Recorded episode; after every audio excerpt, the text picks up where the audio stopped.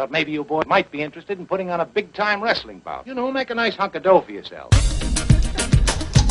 time to play rollerball!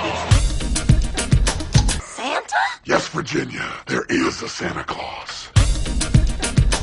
Morgan, you're out of here. You don't have the right temperament for the trade. You're a dead man.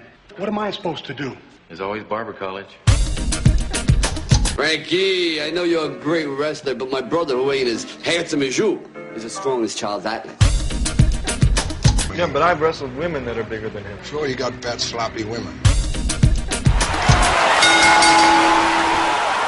Hello and welcome to Camel Clutch Cinema, the podcast where we talk about movies that star wrestlers or have wrestling in them. I'm Guy Hutchinson. And I'm Craig Cohen, and this is our Thanksgiving celebration episode. And we have with us Captain Marvelous from the Off the Ropes podcast. Hey, welcome, Captain. Ahoy, hoy. How are you? Happy Thanksgiving. Did did we lose him? Oh no. I think he just jumped out. Like like parachuted out of the show. Oh my a, god. Do you have a mute button? No, he's gone. He's gone.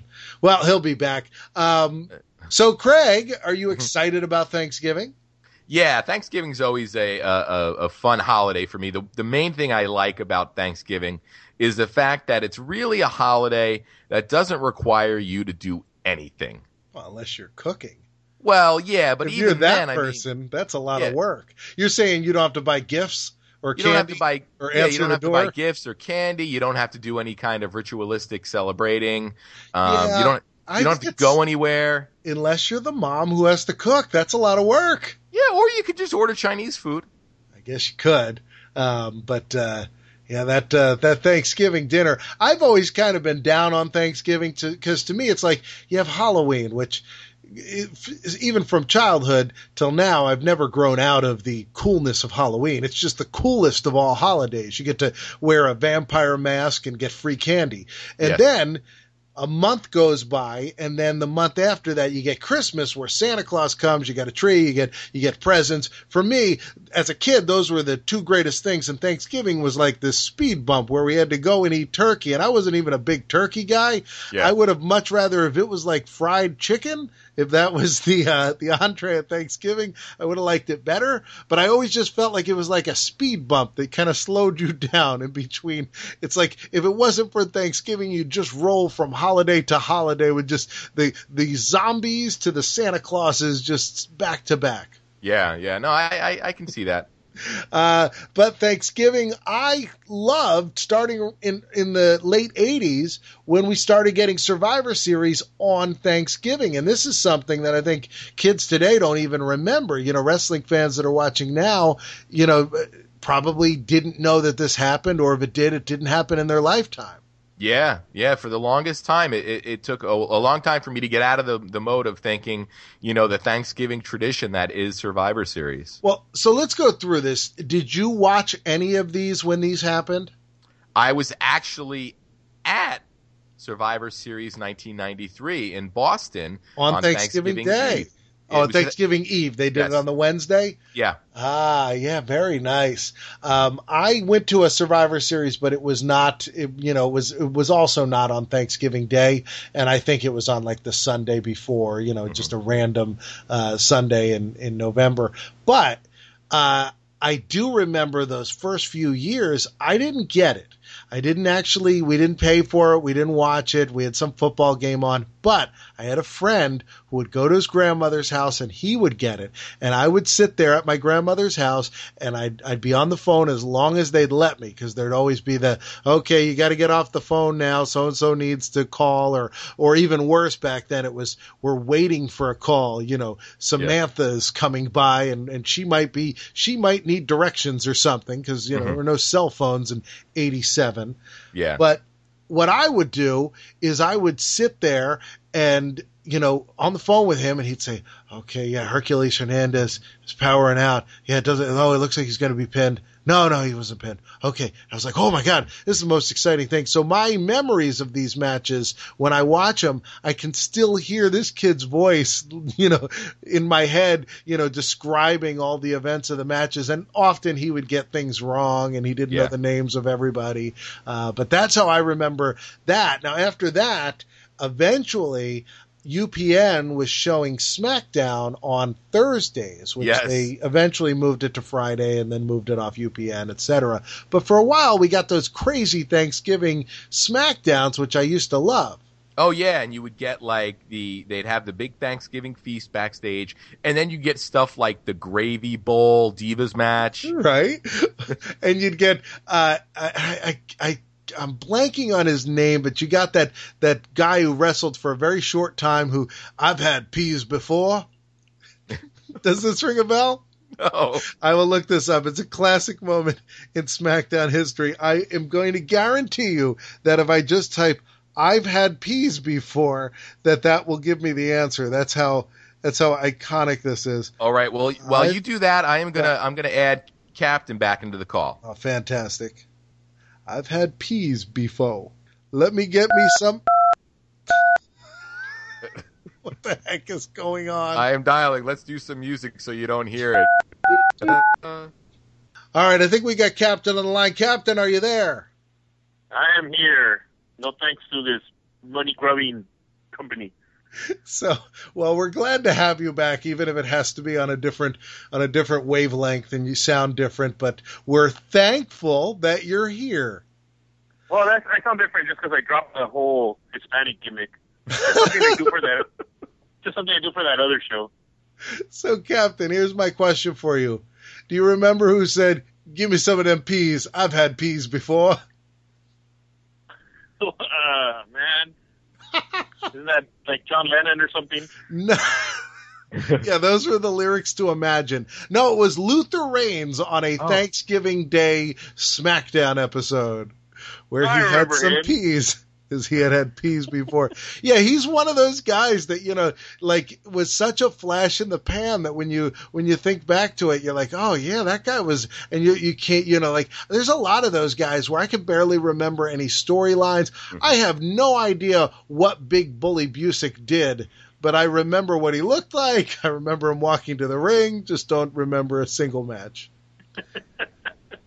so, Captain, you, sir, just had a big milestone celebration of OTR.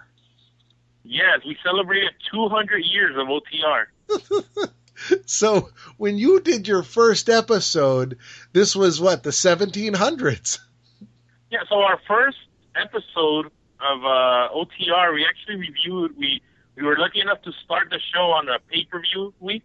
Right? So we reviewed that big main event of uh, Vlad the Impaler yeah. versus Abraham Lincoln. Sure. No, it's funny though. You guys had your 200th episode, and by WWE standards, that could be called your 200th anniversary because they just feel that when the number, whatever the number is, that's an anniversary. That's the Or actual. or we remember when they had um. It was like we're celebrating Raw 1000, where it's really like our 1200th episode. Like nobody'll know. It's- Don't do the math. Yeah, I think it was the 900th episode they were celebrating, but it was actually like 915 or something like that. Yeah, I mean that that Oh, stuff doesn't man. surprise me. You know, they're you know they're like, well, we'll bump it to here. We'll do. You know, I mean, how about? Do you remember a couple of years ago? Uh, I think 2011, SmackDown did a Christmas special, and I believe it was before Thanksgiving yes. with Mick Yeah, Foley wasn't and that uh, when um, Hornswoggle learned to talk? Uh, yes, it was Santa Claus gave Hornswoggle the power to talk, Yeah, and there was like a Miracle on 34th Street fight, and uh, yeah, that, that's the one with the the be- one of the best gifs. There's a gif, gif, gif. okay, Jeff. Yeah, it's one of those where Randy Orton throws a giant present at um, what's his name, the lawyer guy, Tatum O'Neill. No, D- David Otunga. Yeah, David Otunga. I, uh, I, I, not only did I record that episode and saved it forever, but I also cut it together to make a 30 minute holiday special of it. And so I, I watched it again last year and I will be watching it this year on Christmas Day and enjoying the Miracle on 34th Street fight. You, oh, you like to save old, old episodes of Raw, I, I've noticed. I do, I do. I and actually, it's funny. We recently were were I was watching one. I was talking to you because you were in the crowd from a back episode from like 2009. Yeah, so this was the episode when the the whole Denver Nuggets arena yes. fiasco happened. Yes, which I have on my list as one of the biggest turkeys in the history of wrestling and entertainment. So let's well, uh, let's describe I this. Here. Can we explain the, the, the no. what we're referring to as turkeys? No, we haven't, but uh, I'm sure that you know they saw it in the title, and so you know for Thanksgiving, a lot of people call it Turkey Day, and you got to eat some turkey. We're covering lots of different turkeys, and we're going to talk about things we're thankful for, and talk about Thanksgiving and wrestling in general. Yes, that sounds fun. So why don't you uh, why don't you tell us about this? Because this was definitely one of the one of the biggest turkeys in Monday Night Raw history. Okay, so what happened was the NBA playoffs were and on their second round, I believe, first or second round of the NBA playoffs. Apparently, Stan Gronkowski, I believe his name was. Yeah, but his the, his middle name was his middle name was Enos, as Vince Enos. told us many many times. Get it? Because it rhymes with Bell Venus. That's right. So your name is Enos.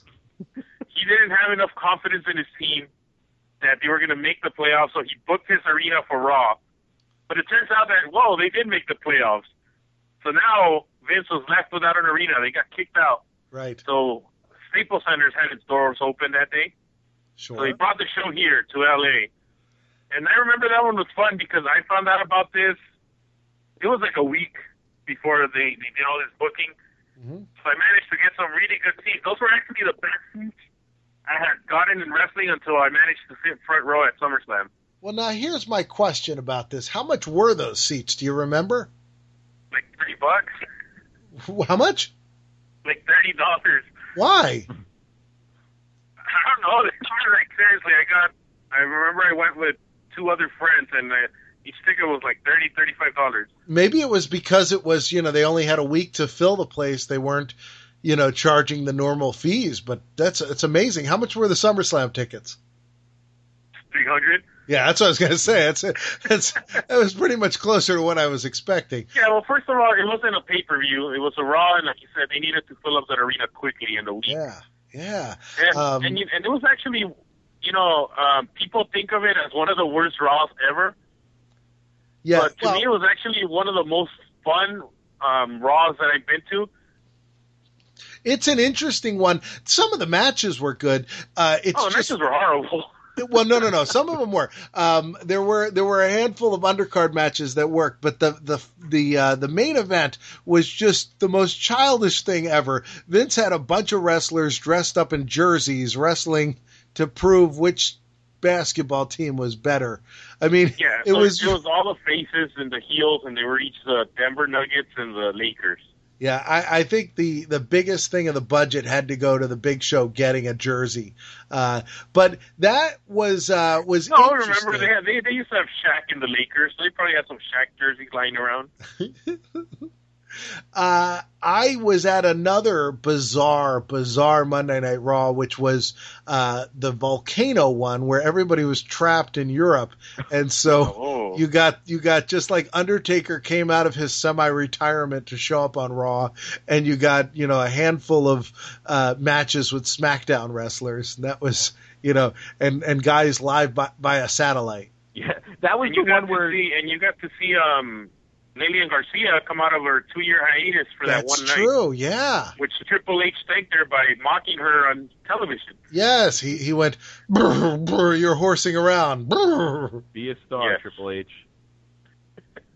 So what were you going to say, Craig? I was going to say that was the one where they had a, pay- a pay per view that coming weekend, and John Cena basically promised that he would swim uh, across the ocean to get back to the states, so he would be on the pay per view. That's right. Well, that's John Cena. He's got he would do it too. I mean, yeah. anybody else, you'd say, well, they wouldn't do it. But I could imagine if the pay per view happened and he couldn't come back, they couldn't clear for a plane to go, they would have a series of vignettes with John Cena swimming across the ocean. And I think he'd do it. I think he'd make it too. I think he'd no sell the ocean. I was kind of thinking that maybe Hogan would come in and uh, do a leg drop and create a tidal wave that John Cena could sort of surf back to the States. That's right. So uh, so those are always, you know, just really fun. There was one that I didn't go to, but Craig and I were very excited about it. There was a, a storm coming, uh, and there was going to be a, a house show that WWE ended up canceling. They they postponed it a few nights, uh, but I was going to be going to this house show, which was going to happen the night of a huge snowstorm here in New Jersey, and so there was a very big concern that you might get stuck overnight in an arena with a bunch of wrestlers. And and they ended up they ended up you know coming to their wits and saying look you know we'll postpone it till next weekend or whatever. But we were just picturing that like three in the morning Rey Mysterio would be like showing slides of his different knee surgeries being like okay take a look at this slide. This is surgery in my left knee. And you know and he's like telling you about the cartilage and all the different bones. And then he's like next slide please you know. and I was just thinking that would be the most ent- ent- entertaining uh, house show in the history of house shows.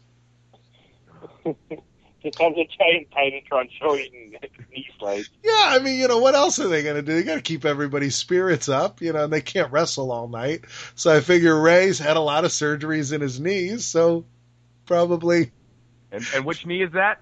Oh, mostly his left knee. Craig. Yes, his left knee. He's had surgery six times in his left knee, but I think now it's seven. So, uh, so let's uh, let's go through some of your turkeys. Craig, give us a turkey. All right, we are going to go back to the year 2001 for this turkey. We're going to go to May 4th, and it is The Mummy Returns, but a particular segment in The Mummy Returns where The Rock appears as the Scorpion King with embarrassing, even for 2001 FX standards. Yes. Um, we got this cartoon rock that as soon as he came on screen, the entire audience laughed. I just remember watching this in the theater with you, and we're just like looking at each other like this can't be real. This has got to be some kind of weird gag that they're playing on us. There's no way that this movie decided to do this. And then this cartoon CGI video game rock raises his eyebrow. Yes. And I mean, there's so many other ways they could have done this. They could have shot the rock from the waist up and just, you know, done cutaways and, you know, there was creative ways they could have done this, but instead the rock was like, "No, I I only, you know, I'm I'm done." Or Vince called up and he said, "The rock did as many days as he was supposed to." He's got to go to Cincinnati. Yeah. But I mean, these are really some of the worst special effects I've seen in a universal big budget picture. Yeah. Yeah, that's absolutely true. Uh, Captain, do you have a turkey for us? Yeah, and this one was actually, um, well, I guess it's not that recent anymore. I didn't write down any years for these. No, that's okay. But okay, so to me, when you say turkey, I'm thinking of something that I'm actually excited for, mm-hmm. and then just really, really disappointed at whatever, if it's a wrestler or a moment. Now, you remember when the new uh, Legion of Doom was running around? I do. so you're talking this Animal with... and Heidenreich. Oh, I was going to say Animal and Droz. Yeah. okay, no, that was LOD 2000. Yes, all right. So this was with Heidenreich. Now, Heidenreich, uh, was he the one that hit on Michael Cole in a bathroom stall and then read him poetry? Yes. Okay. Gotcha. So he was the new Legion of Doom, him and Animal. And it was, I forget what pay per view. It was one of those, they were still separated by brands. So it was a SmackDown pay per view and it was Matt Hardy against Legion of Doom, and Matt Hardy promised, you know, a tag team partner, a secret tag team partner. Mm. So everybody at this time was excited because they thought Jeff Hardy was coming back to WWE because this was when Jeff Hardy was doing his original TNA run. Sure. So out, out comes LOD, out comes Matt Hardy. I don't. Do you remember this? Any of you two? No, no. Keep going. I don't remember this show, so I'm, okay. I'm intrigued. So, uh, so out comes out comes Hardy, and he introduces his special partner, Tatanka. Buffalo. And over the hill to Tonka. Yeah. Tatanka, I, I I do remember this time because Tatanka Tatanka faced Miz on Miz's first match too around that time. And Tatanka had a, like a a big last hurrah then. And then Tatanka like just turned heel for no reason. Mm-hmm. He, he painted his face completely black, and he was like, I, I don't know what I forget. I even forgot what his reason was. He turned heel for like one show and then got laid off. I uh that was just so. I mean, I'm not. I was not a Hardywood fan. Yeah. But I was just. I always get excited with the secret partners. Yeah, no, that's bad. Oh man, it's Tatanka. well, I remember for a very long time, WWE would say, We have a special surprise guest, special surprise mystery partner. And it was always Jimmy Snuka. And this was like during the Attitude Era. You know, it was like every now and then they'd be like, Oh, we have a big surprise. And I, I believe, and I, I'm, I think I'm right on this, that every time that it was Schnooka, it was because someone else had backed out. That, you know, there'd be surprises all the time where they brought somebody new out on, you know, because that was during the Monday Night Wars. So there'd be big surprises where, oh, you know, X Pac is here, you know. But then there were times where they, they didn't, you know, they were like, oh, we're really supposed to be getting the outsiders, but, you know, then they decided that they were going to stay there with their giant contracts. Call Schnuka and Schnuka would show up, and everybody'd go, "Oh, Schnuka again." Well, it's just almost like now, where every time they promise we're gonna have WWE legends, it's always Sergeant Slaughter. Yeah, yeah, Sergeant Slaughter. They uh, they'll get they get Dusty. Hacksaw, Dusty a lot. Um, Yeah, it's just the guys in the back. It's always uh, Slaughter, Dusty, and uh, Steamboat. yeah. How many yeah. of those guys do you think on Monday night, or or I'm sorry, Sunday night, Monday morning, are sitting by the phone in their ring gear? I just picture Snuka on Sunday in like the uh, the ring gear with the bare feet and the headband, just waiting by the phone saying, "It's gonna ring, brother. Come on, It's brother. ring." Come on, No, brother. the one. As soon as you said that, the first picture that came into my mind is Honky Tonk Man. yeah, yeah. I love it. Oh God.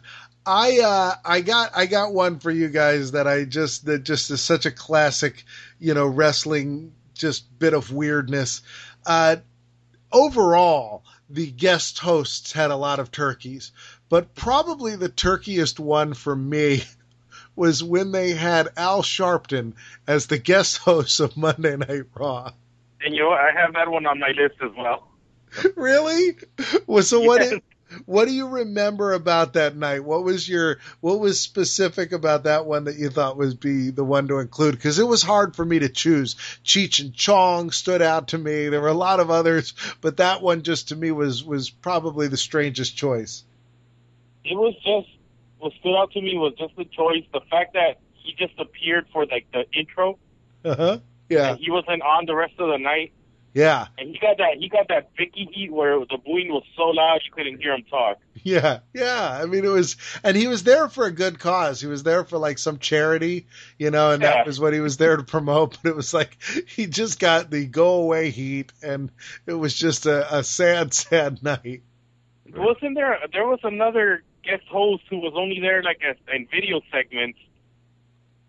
Was it Ashton Kutcher? Yes. Oh yeah, it was like all that pre-recorded because he was he you know like punked kind of video and and I think it was all just recorded another night you know backstage at a like they recorded that backstage at an arena in L.A. after like another show and then plugged it in. I think you're right. And then my favorite guest host of all had to have been Jonah Hill. Remember when Jonah Hill showed up on Raw? That one I don't. Jonah Hill. Uh, tell me who this is. Is that the fat kid from uh, Superbad? He's a fat Yeah. kid from Superbad. And was this They around 21 Jump Street? Um, no, I think he was still fat. Okay. All right. So Because what? Did, were okay. So the Monday night prior, every commercial break, Jonah Hill special guest next week. Jonah Hill, blah blah blah. So Monday night comes, Jonah Hill special guest. John Cena comes out, and right. John Cena is like, "I got booking power tonight." they wrote him off. And and Jonah Hill no showed Raw because Oh. apparently he went off to go do something else. Oh, yeah, like he got oh, wow. nominated for an Oscar that week. Oh, get out. I remember, uh, I think it was uh, Cedric the Entertainer when he hosted, where he was like, "What about Randy Thornton?" And the crowd was like, "Boo!" And then Jeremy Piven had the the very famous Summerfest. Yeah, Would you Summerfest. guys get together and you have the the Summerfest? But I think I I, think okay. Uh, go ahead. Sorry. Uh, You know, I was going to say that I have a, a guest host moment on my turkey list uh, Sure. that hasn't been mentioned yet. All right, hit us. It is back in uh, 2012 when the Three Stooges Oh, came on as guest hosts to promote the Three Stooges movie, Mm-hmm. and their segment started with uh, Santino d- discovering a box marked Fragile, which he thought was from Italy, Right. uh, that his mother had sent, and he opens it up, and the Stooges come tumbling out. And then it, it culminates with their in-ring appearance where Moe and Larry come out, um, and Curly's nowhere to be found. And then Curly, played by Will Sasso, comes out uh, in Hulk Hogan gear doing uh, a really good Hulk Hogan impression that the crowd didn't care about at all. Yeah. And then finally Kane came out and choke slammed him and ended the segment, thankfully, uh, for all of us. Oh, I mean, and you know what was really funny was the guy who played Larry went on like Conan or Jimmy Fallon and then just was talking about his worst experiences in Hollywood and that was one he mentioned. And he talked about how much he hated doing that. It was like, well, we hated you being there. So the feeling is completely mutual. Now, the special host I was going to mention, which was a total turkey, was that Dennis Miller hosting the Slammy. Oh my God, that was oh. terrible. And I mean, I've seen Dennis Miller on TV, and I mean, he could still be funny, but he just was phoning that in, didn't bring his A material, and just hoped that the crowd would like him. And boy, they just, you know, it just sat there. They didn't even hate him, they didn't even boo him. It was just nothing. Just Completely different. Yeah. Oh, that was harsh. I mean, that was just rough. That was that was a bad one. A lot of those guest hosts were bad. There were some great moments, but I think part of the problem was they didn't say, "Hey, we'll do a guest host when it's appropriate." They were like, "We have to come up with one every week and write material for them every week." yeah, that's pretty much it. I, I want to completely shift gears and uh, talk about uh, a Hulk Hogan album. This was, I think, the Hulk Hogan and the like the Big Boot Band, Yes. And uh, there were a number of crazy tracks produced by Jimmy Hart, including including that he's American. This is not Rick Derringer. That song. Uh, but there was a the song that I, I think was the, just the most fantastic was the one I think it was called Hulkamaniacs in Heaven, and it was this really really ridiculously sappy song where Hogan's like, I went to see a little Hulkamaniac and he was in the hospital, and then the next day he was gone, but I knew there's a Hulkamaniac in heaven. And I was like, I'm so glad you've decided to promote yourself in the death of this child. It's like it was just like even you know like even in like e- even in a song that's supposed to be a touching tribute, he's like rhyming you know 24 inch pythons.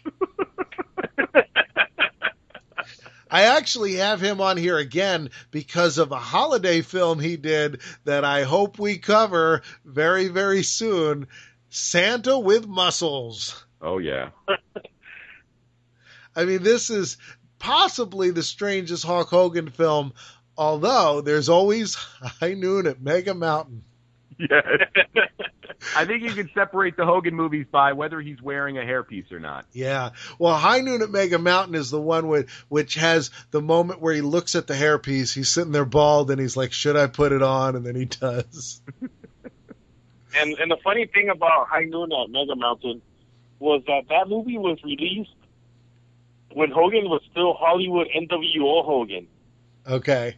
Yeah. So he was Because like, I, I remember that because they couldn't WCW didn't promote it because he was in a face. yes. Yeah. We're, really weird. we're going to have to, when we review that film, we'll have to tell the full story. But Craig and I traveled hundreds of miles to see that in theaters. Well, maybe not hundreds, but we traveled really far to go to a theater we had never been before. Uh, because, for God's sakes, Hulk Hogan, uh, Jim Varney, and Loni Anderson Sure. were gracing the screen together. Yeah, and we basically watched it with a mom and her kids. Yes. but that's the you, so you, or you wanted to talk about Santa, Santa with muscles. Uh, well, no, there's not much more to say about it. I mean, Santa with muscles. There's uh, there is a part where Brutus Beefcake plays a sumo wrestler, uh, but yeah, no, I mean, Santa with muscles. Just the title, the uh, the fact that Hogan did a promo on on uh, on Mon- uh, uh, WCW Monday Nitro where he said, you know, all my movies are taking off. Santa with muscles is just breaking through the box office. It's gonna be the box office king. You know, uh, the fact that uh, the fact that it exists at all is really is really uh, turkey enough for me. I, I got a huge one. This is a, a serious one too. I have been shocked that WWE is now WWE. The fact that they one day said, you know, we're giving up and we're changing our name from WWF. We're going to let the World Wildlife Fund have that. Uh, which, if if that was legally, there was no other way. I get that. But what I don't get is you change your name to WWE, which still to me I don't like the sound of. And then your logo is just WW. What is that all about? Yeah. I I think the only good thing that came out of that was the whole "Get the F Out" campaign. yeah, that yeah, was that was actually pretty fun. That was cool. I remember like a commercial with like a hedge shaped like the WWF logo, and then they shave off the F part to make it just WW. Maybe that's why they had to go with that because there was Vince was like, well, if we add an E, then it won't be getting the F out. We'll be adding a line. We can't like, add we- a line. we never we never worry about logic in our storylines, but we have to worry about it in our logo. yeah. Uh, he was like, "Get the line in." No, that doesn't work. Um, I, uh, yeah, I, I, but I never understood that, and I think WWE doesn't sound right when said when you say all the words. Like if you're if you were listening to a like a, a Rick Rude promo from years ago, and he's like, "I'm the best in the World Wrestling Federation." Makes sense to me. You listen to the same promo now, and you get Antonio Cesaro saying, "I'm the best in World Wrestling Entertainment." It's just like doesn't have the right ring to it. It doesn't. To me, it's like it. It feels like there should at least be another word after entertainment. Yeah, yeah. You know, like it. it should be like World Wrestling Entertainment Organization or something. It just. I don't like it. Yeah, I think Vince should have went back to what his dad had originally Yeah. called the Federation, which was what the World Why? Wide Wrestling Yeah. Federation. Yeah, get get a W. Yeah. Just give us Yeah, more no, no, W. just The initials WWF are so ingrained in pop culture and, and everyone's mind. Because every time you watch the news or ESPN or Ooh, something, that's like a a small puzzle. WWF match. Yeah, so like, so you know, there's a scuffle in the basketball court, and the guys in ESPN are like, "Yeah, I felt like I was watching WWF out there. Yep. I like mean, if it, it's like if tomorrow Disneyland would change its name to like Disneyland, yeah, or I don't know, Dis, like you know, Disney Disney Fun. Place. Yeah, you'd never, Yeah. you'd have so much trouble. Yeah, and I still, to this day, I all the time catch myself saying WWF. Um, and a lot of times, I'll, I even do it purposely. Like I'll be talking to somebody about wrestling, and I'll know it's somebody that's not a wrestling fan, so I'm like, I should probably say WWF here because then they'll know what I'm talking about. If I say yeah, E, they'll be like, yeah. E and what's entertainment, but see, it, it's the logo's a W. Yeah, I mean, it's like I never understood that, and you know, and and why would you want your logo to be pronounced "we"? And isn't like, isn't there like a channel for women that's called "we"? Yeah, the Oprah Network. Yeah, that's just weird. That's crazy.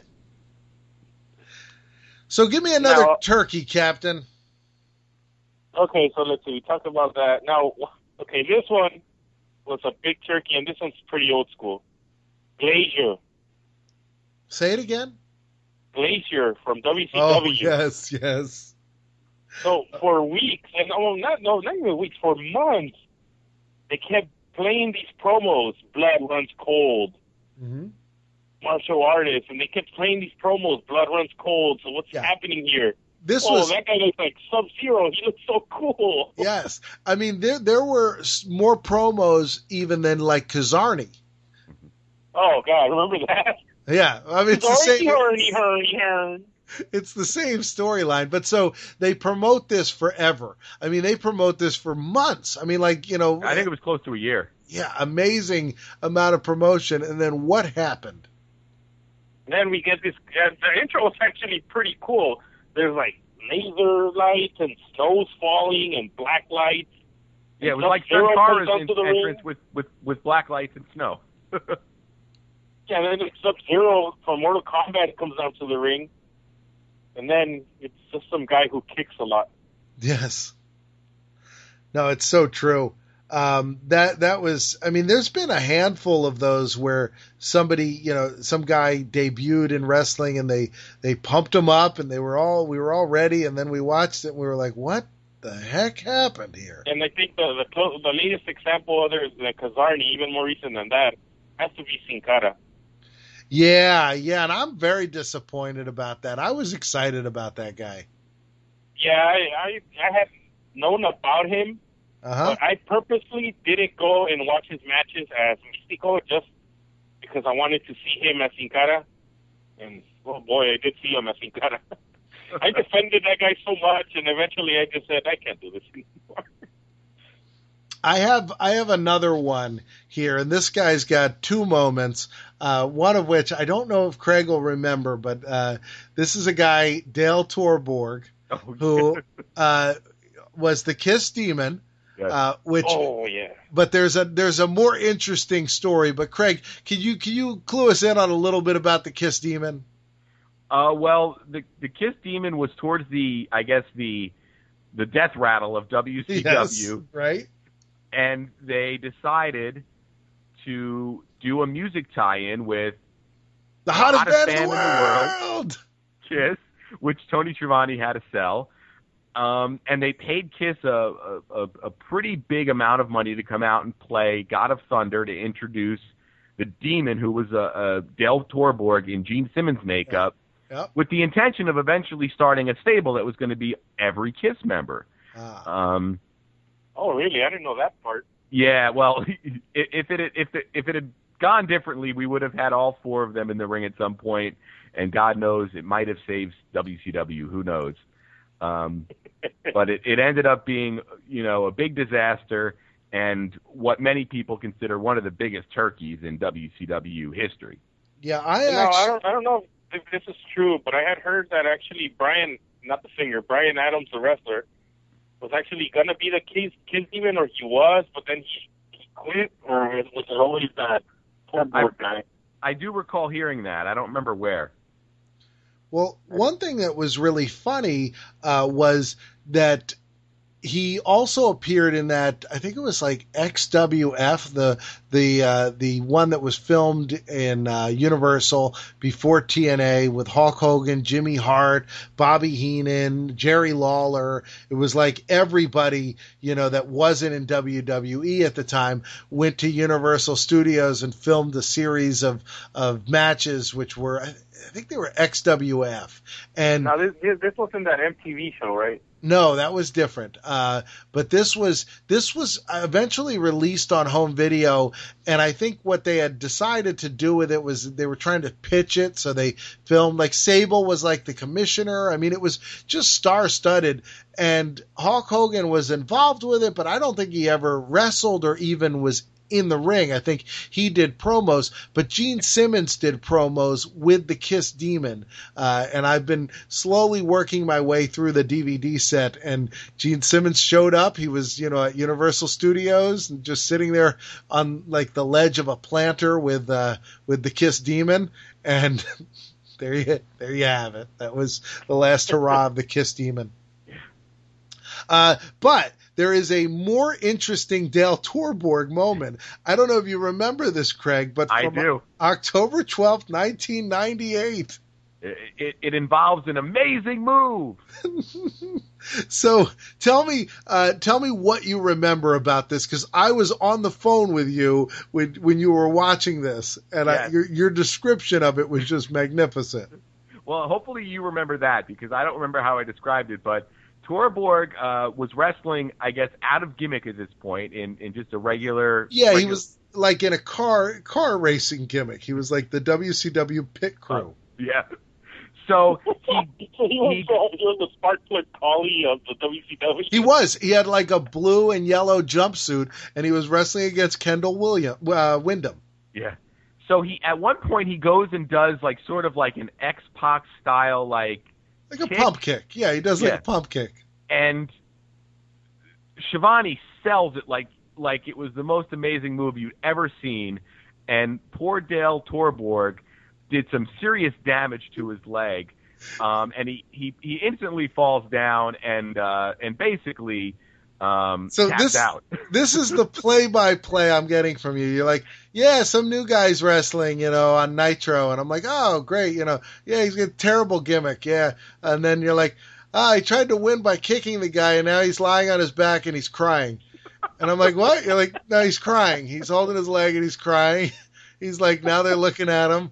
Yeah, no, he's really crying. Uh, and so it's a it's a classic moment. Uh, he he's now the conditioning coordinator for the Chicago White Sox because his dad was a very famous Major League Baseball manager, and so he uh, he he's better suited over there. So thankfully, the the days of the Kiss Demon are are behind us. Well, I have a I have a sad moment in Ah. a, in a wrestler's history that I that I have added to my turkey list. Okay. And this is when Terry Funk uh, wrestled for the WWF in 1998, and he had sort of a movie-like character that they tied in, Sure. Chainsaw Charlie, Yes. which was like Terry Funk in overalls with uh, pantyhose over his head with flour. Right. Yeah. Yeah. Um, Um, this was Terry's idea. Uh, Vin, uh, Mick talks about it in his book that this was not Vince's idea. This wasn't what WWE wanted to do. Uh, this was a gimmick from Japan that Terry wanted to bring. When when they brought him over, he was like, "Well, I'll do it, but only if I can do my Chainsaw Charlie gimmick. I've always wanted to do that one." Ugh. And so they basically let him do it for a couple weeks, and then we're like, "See, it's not working. Now you have to." But he got over anyway, and then eventually ended up wrestling as Terry Funk. Yeah. But yeah, he um he tore the house down. I mean, that was a, a crazy, crazy weird gimmick. But I think everybody watching saw through it Yeah. and saw that it was Terry Funk. There was another one very similar to that, which was uh, um, when Saba Simba came out. It was Tony Atlas, and they put him in this crazy costume and called him Saba Simba. Yes. The rebranding is always is always weird when you have such a uh, a major character like when they tried to rebrand the Sheik. Which uh, was Colonel Mustafa, or Yeah. yeah, as part of like Sergeant Slaughter's, uh, you know, his uh, his his anti-American army. Yeah, and but he wasn't supposed to be the Sheik. No, yeah, he was just had a different name, and we were like, "This is a former champ. Everybody knows who he is." But now he was Colonel Mustafa, and he looked like the Sheik. Yeah, that was a weird one. Uh, Beaver Cleavage comes to mind as as one of the strangest. Almost Uh, made my turkey list.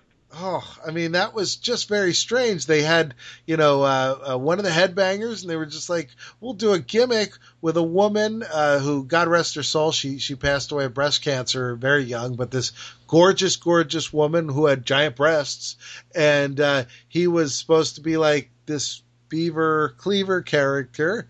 Uh, but the whole thing was full of like sexual innuendos, and he was like 30 years old, so it was okay. And uh, it just never never really got off the ground. No. Yeah, and the, and the poor guy, he just, other than the headbangers, he never really had like a winning gimmick.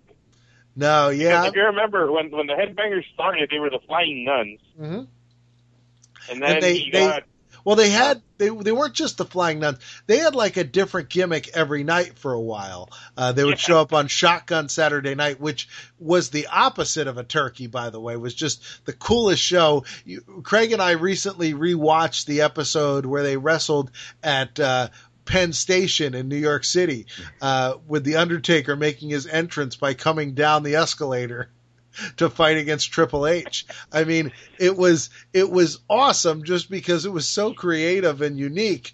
Uh, but so that they started out that way, they then became you know the headbangers. And and yeah, what they became the headbangers, and then um, I know Chaz, he became just Chaz right? after that great storyline where they said, "Hey, let's do a storyline where he's beating the woman." Oh, I don't remember no, this. she's lying. So the storyline was so this was after the beaver cleavage thing. Uh huh. They kind of transitioned where you know it was all jokes, but then we got the remember GTV, Oh yes, that's another another turkey if you could count it. yeah, I mean that was just you know a thing like the laptop general manager where they just never never gave us a real ending to it. yeah, so in uh, segment in GTV caught um what's her the the woman I, I don't know her name like covering a black eye with makeup Okay, before Mrs. they Cleavage. did their their yeah before they did their skits and then you know eventually they dumped the gimmick and the whole thing was that supposedly he was beating her but then another GTV segment caught her putting on the black eye makeup because she was just trying to exploit Chaz for some reason It's crazy. and then uh, the, the headbanger Mosh uh, showed him that footage. So then he broke up with her, and that's how they reformed the headbangers. God. And then after that, he teamed up with D'Lo Brown, and they became um, Lowdown. oh yeah, yeah, yeah. And and then they teamed Lowdown, which was D'Lo Brown and Chaz. They teamed them up with Tiger Ali Singh, another turkey. God, I- yes. Now he was a guy. His dad was a legendary wrestler. He had this similar gimmick to uh, Ted DiBiase, where he was like very wealthy, uh, except for he had, you know, he was Middle Eastern. Had I think he had a turban and he had a big sword. Yeah, great look, Yeah. and he was gr- a great wrestler and really great on the mic. I don't know why he didn't take off. It was probably the the terrible gimmick they gave him. Well, the thing, yeah, because he had the gimmick, pretty much Million Dollar Man, where he would humiliate people for money. And the last thing I remember him was was Tiger Ali Singh, Real Man's fan William Regal, Oh yeah. and there was another character who I can't recall, but the gimmick was that they the three of them got ripped off by the Godfather. Ah, So he didn't he didn't sell them uh, quality hose, and that's the last thing I remember. I remember them doing. And then I know Tiger Ali Singh became the manager for Lowdown, and Lowdown got this like uh, Aladdin gimmick where D'Lo Brown and Chaz were wearing Sabu pants with turbans. Oh God, I don't even remember that. That's terrible. I, I, there's so many strange gimmicks though over the years. Remember, well, first of all, you could go with the Tensai gimmick, but before he was Tensai, he was Prince Albert, and that started where he had a gimmick where he would give you a body piercing after the match. He would, he would uh, finish wrestling you, and then he'd, you know, pin you, and then he'd get out his, you know, sterilizing his tools, and then body pierce you, and you'd wake up and go, "No, I didn't want body modification." Kind of like Strangeland. Remember that Dee Snider movie? Yeah, where Dee Snider would kidnap you and body pierce you. And actually, I, I was I was a, a fan of that gimmick because I liked him and Droz as a tag team. Uh, Droz was awesome. I really Yeah. liked Droz. because the gimmick was Droz was the tattoo guy. He was all covered in tattoos, and he brought in Prince Albert as the, the guy who gave him all his piercings in his face. hmm So I thought that gimmick was actually pretty good. But then sadly, you know, we have the tragic accident with Droz. Yeah, Guys, I, I, okay. uh, go ahead. I was going to say we're, we're avoiding the, I think, the biggest turkey in the room, but I, I would like to talk a little bit more about Droz. No, well, I, I love Droz. I, I've met Droz twice, once before his accident and once afterwards. I just loved that the guy could puke on command. Yeah. And I loved. I just loved how cool he was. I I have told this story before, uh, so I'll make it quick. But I met Droz, and it was at a signing and there were some cops that were like uh, doing security for the event and they were talking to him and like everybody had left you know like his line had emptied out. And so i went up and the cops were like hey he's talking to us and Droz saw this and like called me over and let me sit next to him while he showed them like his Super Bowl ring and his he had like his card from when he was on the Dolphins. So I just thought he was such a cool guy and I after meeting him I was, you know, like a really big fan and then it was very sad, you know, I mean for a guy to get injured in the ring and, you know, uh uh, but he's, he, you know, when I saw him again, which was probably about three or four years ago, I mean, he's a real happy, nice guy, you know, and so Good for him. Yeah. What is the elephant in the ring, in the room, in the in the in the in the podcast, Craig? I'm surprised we haven't mentioned it yet, and this is sort of a a, a guy that was given a, a new gimmick, but probably the biggest turkey the WWE ever delivered, and it came via an egg. Ah, this is the perfect Gaga. one to to wrap everything up with. Craig, tell us about this. Yes, it, uh, this is from the alumni page on WWE.com.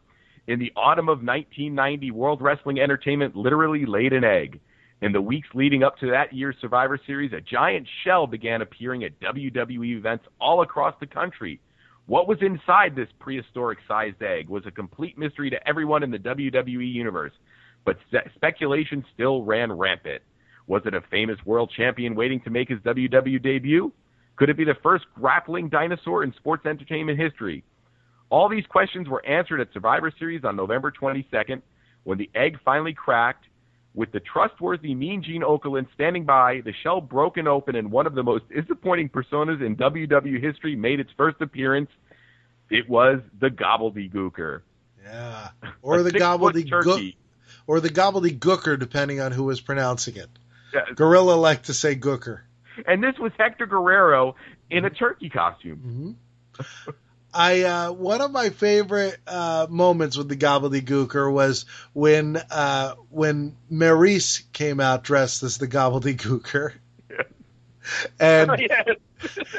there was a great moment where she came out, she beat up somebody, and I, I, I don't remember who it was. It may have been Mickie James, but she beat up somebody, and then she because she took a, the costume off and revealed, "I it's me under this costume," and then went to do her sexy pose, and then looks down and realizes that she still has on the gobbledygooker legs, and then quickly takes them off, and then does her sexy pose. And I thought that was just one of the funniest diva moments ever.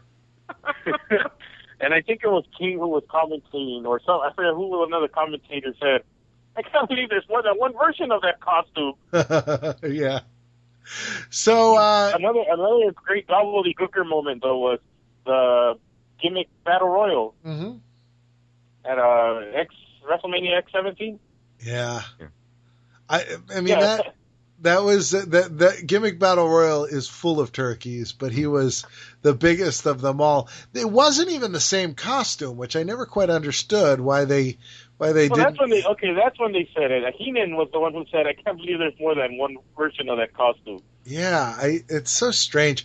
I I also really uh, remember clearly watching that. I thought that Brutus Beefcake was returning, which on its own wouldn't have been all that exciting but I thought he's going to return. The scissors, you know, the hedge clippers will poke out of the egg, and that'll be what we get, you know. And, and that was I was bracing for that, and then this happens, and Mean Gene's like doing a jig in the ring with him, and Roddy Piper's on commentary going, "Oh, the kids are loving this." And I remember my friend was watching with me, and he looks at me, he's like, "No, they're not." And I was like, "Yeah, they're not." Roddy Piper's lying to us. Uh. So before we wrap up, Captain, 200 episodes is an amazing milestone. When did you start that show? Now, uh, that show started when I went up to Killenberg and said, "Hey, you want to start a show?" No, that's not actually what happened. So the show actually started at a college radio station, uh, thanks to Matty P and TC, the two original hosts of Off the Ropes, as it was known back then. Mm. It was Off the Ropes, TC, Matty P. Um, I don't remember exactly WSC, I believe was like the radio station. Mm-hmm. But they started this off as a college radio station thing. um, when the semester ended, Matty P didn't want to stop it, you know, for the summer or whenever the time off was. So I came on as host uh, to keep it through the summer with him. Then we continued it on as a three man show. Uh, but once he left the college, um, I took over, and then I just, you know, I brought on Killenberg and Mikey for some time with me. And then, Right. so now it's just actually uh, Mikey. Whenever he has time, he'll show up. But it's pretty much just Killenberg and me now. But you do you do a wonderful gag when he's not there. Well, you know, sometimes the absence of Mikey, we all wonder about it. We think we we spot him. We think we spot Mikey. Sometimes turns out it's just a bag of trash. right.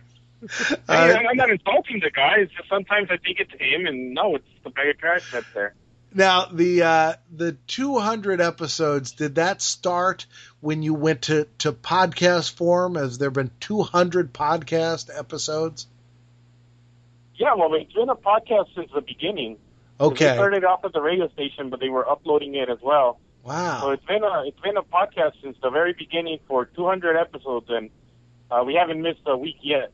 Are they are they all wrestling. Yes. are they all online? No, sadly, we can't have uh, like all of them online. We don't have the uh, space for it. Sure. Yeah, and then Matty P has all the episodes he's done, and I kept all the episodes I've done, so we're kind of split on that as well. So hopefully, we'll maybe we'll be able to find a way to archive everything. But you've you've you've done them all. That's that's well. I always say, you know, archive.org will hold it for free, or you can make it into a, a video with a still picture and throw them on YouTube, and YouTube will let you put whatever you want. You know, as many you know hours and hours as you, as you have time to upload, they'll take them. Oh, really? Because we've done we have done like five hour shows before. I don't think. I mean, YouTube. I've seen things now that you know run hours and hours on there. You know, like ten Yeah. hours. I think there's a clip that's ten hours long of Daniel Bryan going yes. Yeah. I Um, think you just Yeah, have to right, like actually register register your account. Like there's just one step you have to go through, and it and it's pretty easy. Right, but even if even if you had to break them down into multiple episodes, that you know that still still works. Yeah, so I mean, hopefully we'll we'll try to find a way to archive it. I don't know if there's really a demand for that. Yes. But it's always fun to go back, you know, a couple of years and you listen to things. Um, like some of the fun things is that we used to, and I think everybody did this. Back then, we used to say Ted DiBiase Jr. was the one with the future, and why don't they just get rid of that Cody Rhodes guy? So boring. Yeah, I, I you know I gotta say I always thought Cody had a better look. I thought Ted was such a bland looking guy. Um, I thought that that Cody had kind of like this weird offbeat kind of look, which I liked better. But he had no knee pads. Yeah, and we were the opposite. We were saying, uh, yeah, we're like Cody's too weird looking. I mean, Teddy has the look. You know, he's a big, strong dude, and Yeah. we were wrong on that account. Yeah, well, I've been wrong on so many things over the years. I I uh, I thought the uh, many times I thought Brutus Beefcake was going to be exciting, including when he was the man with no name and he just showed up in the ring and beat people up wearing a wearing a, Well, uh, I, I have to say, my one of my catcher proudest chest chest protector and just you know running in and just beating up jobbers and earthquake and what is one of your favorites, Captain? one of my proudest moments on OTR was when I correctly guessed the Juan Cena gimmick Oh my God, the Juan Cena gimmick! Wow. because it was it, this was around the time the Nexus formed and John Cena, Mm-hmm. Cena's free, Cena's fired. Yep. But so then I said, and I, and I said, I said, I, I'm pretty sure I have the audio proof somewhere. I said, oh, don't worry, he'll just be back with a mask and call himself Juan Cena. it's And amazing. lo and behold, that house, the house show that week, he comes back with a mask. Juan Cena. I I could not. That was one of those things that I thought everybody on the internet was pulling my leg. I just could not believe that that was real. Just amazing. And Well- is, I I believe he did it at a house show in Anaheim. It was. Yeah, and I know he did one here in uh, like Madison Square Garden. I believe uh, Juan Cena wrestled there. So, Well, I, I wish you the best of luck. 200 is just fantastic. An incredible, incredible, exciting no, number. Uh, Craig, thank you so much for joining me for this one. Yes, thank you. Enjoy your Thanksgiving, everyone. Yes. And we will see you next time here on Camel Clutch Cinema. I was actually at Survivor Series. I was actually at, at, at, at, at, at.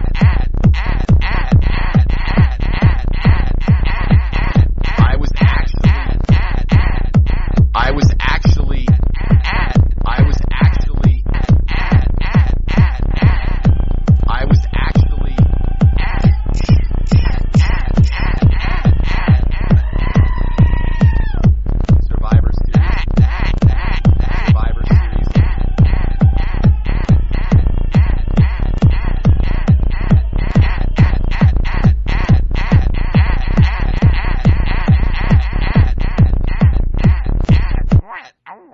Survivor Series.